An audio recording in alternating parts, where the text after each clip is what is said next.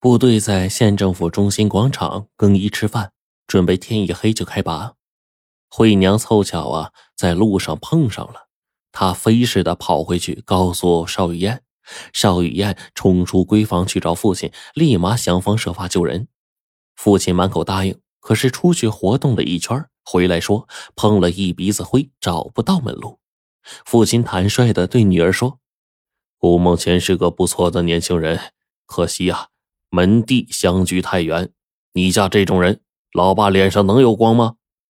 邵雨燕一听，气愤的呛白道：“你终于说出了闷在心中的话！你不救他，眼看着他去送死，我也告诉你老爸，女儿非他不嫁。”他带上惠娘，立马赶到了部队集合地，见了吴梦谦。刚换装的吴梦谦劝邵雨燕听父亲的话。并一针见血的告诉他：“战场上子弹可不长眼睛，加之国共双方决一死战，我这一去啊，百分之九十九会战死沙场。你万万不要固执，人世间好男人多的是呢。”边说边掏出怀表，退还给了雨燕。这一刻，邵雨燕是满脸的泪珠啊！如果你不在，我活着也是无谓的。我也铁了心，见不到你。绝不嫁人。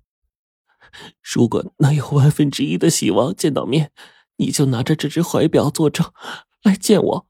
我拿着你的画作证去见你。说完，又把怀表塞进了心上人的衣兜里。吴梦谦被邵雨燕的坚贞感动的是浑身颤抖，情不自禁的抱住邵雨燕的双肩，流下了热泪。邵雨燕靠在吴梦倩的胸前，泣不成声。惠娘只能用手帕捂着脸，哭着到墙角去了。你放心，我说到做到，不见到你，我这辈子生是你的人，死是你的鬼。邵雨燕坚定的告诉吴梦倩。吴晓霞为了替爷爷寻找六十年前的画作，几乎花费了所有的假日和周末，但是一无所获呀。爷爷在电话那头说：“说好孙女啊，你尽力了啊！这种没有头绪的陈芝麻烂谷子的事儿，不要影响了你的学业跟休息。”吴晓霞宽爷爷的心，就回答道：“爷爷，这些期啊，学习是紧了些，社会活动呢也逐渐的多了。嗯，但是你找画的事儿，我不会忘记的。尽管说不忘记，可是现实中……”何处是彼岸呢？何处是落脚点呢？简直就是大海捞针，希望渺茫啊！时间涓涓如流水，这件事渐渐淡出了视野。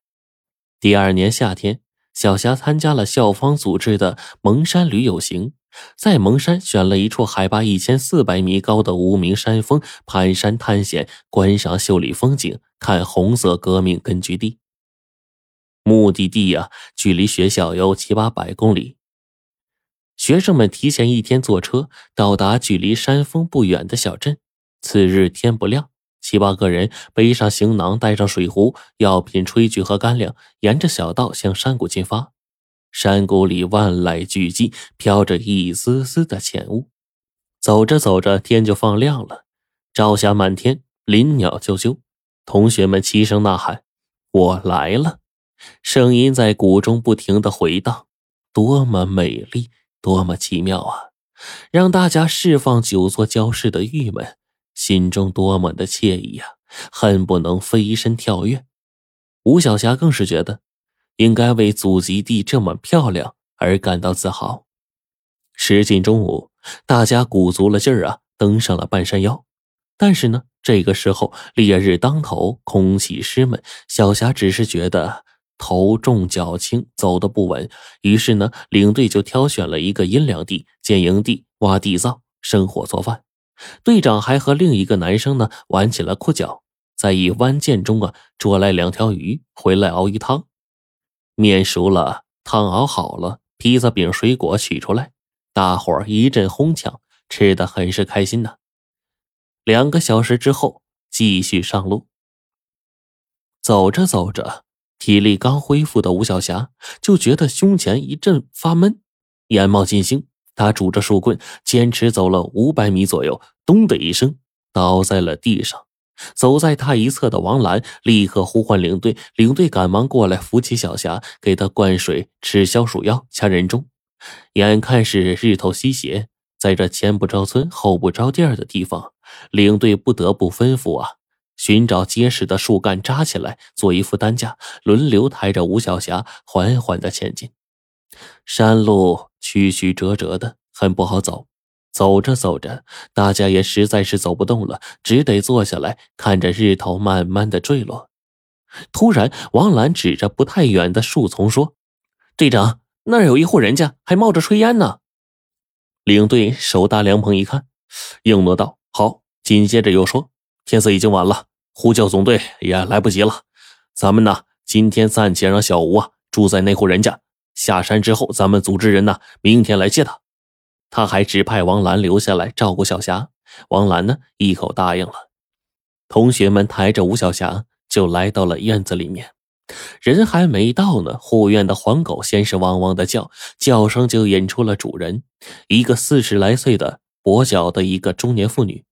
他喝停了狗的狂叫，把同学们让进院子，问明情况之后，大嫂留下了吴小霞和王兰，送走了其他队员。随后呢，一瘸一拐的回到屋子里，拿出被褥铺床，接着又生火摊煎饼、熬米糊。大嫂拉开电灯，扶起了吴小霞，和王兰一起为吴小霞喝米粥、吃煎饼卷大葱。这米粥啊，特别的香，喝的吴小霞心中热乎乎的，心想：咱老家人呢，可真厚道。王兰随后跟着大嫂查看这个接龙羊圈去了。吴小霞半躺在床上，四下环顾，突然眼前一亮，发现对面衣柜的一侧的墙壁上贴了一张画，虽说旧了、黄了，可是依稀能辨别，那是一张阮氏三兄弟市井卖鱼图。哎，这个好像是爷爷曾经说过的，他年轻时候喜欢的画。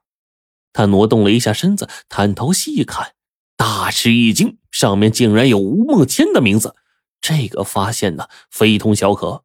爷爷的名字，爷爷的画，怎么会出现在这大山里呢？这家主人又跟爷爷是什么关系呢？又惊又喜的吴小霞一下子想起了很多，随即掏出手机和爷爷联系着，说发现了一张好像你的画在深山，并且说了画面的人物和布局。爷爷不信，就回答说。你可要看仔细啊，因为绘画阮氏兄弟卖鱼的人不止我一个，此外同名同姓的人也有很多。那怎么分辨真假啊？爷爷，爷爷顿了一下，想了想说：“呃，你看上面有没有题款？写的是什么？”呃，有写的是“满身风露鱼儿肥，牙一强抢谁知夜寒苦。”听到这儿，爷爷在电话那头一声惊呼：“孩子，我好孙女找到了！我我要找的就是这幅画啊！”吴小霞对着吴梦谦缓缓的说。您年纪大了，千万别激动。我打听一下这个画，呃，主人的身份和画的来历啊。爷爷，你别激动。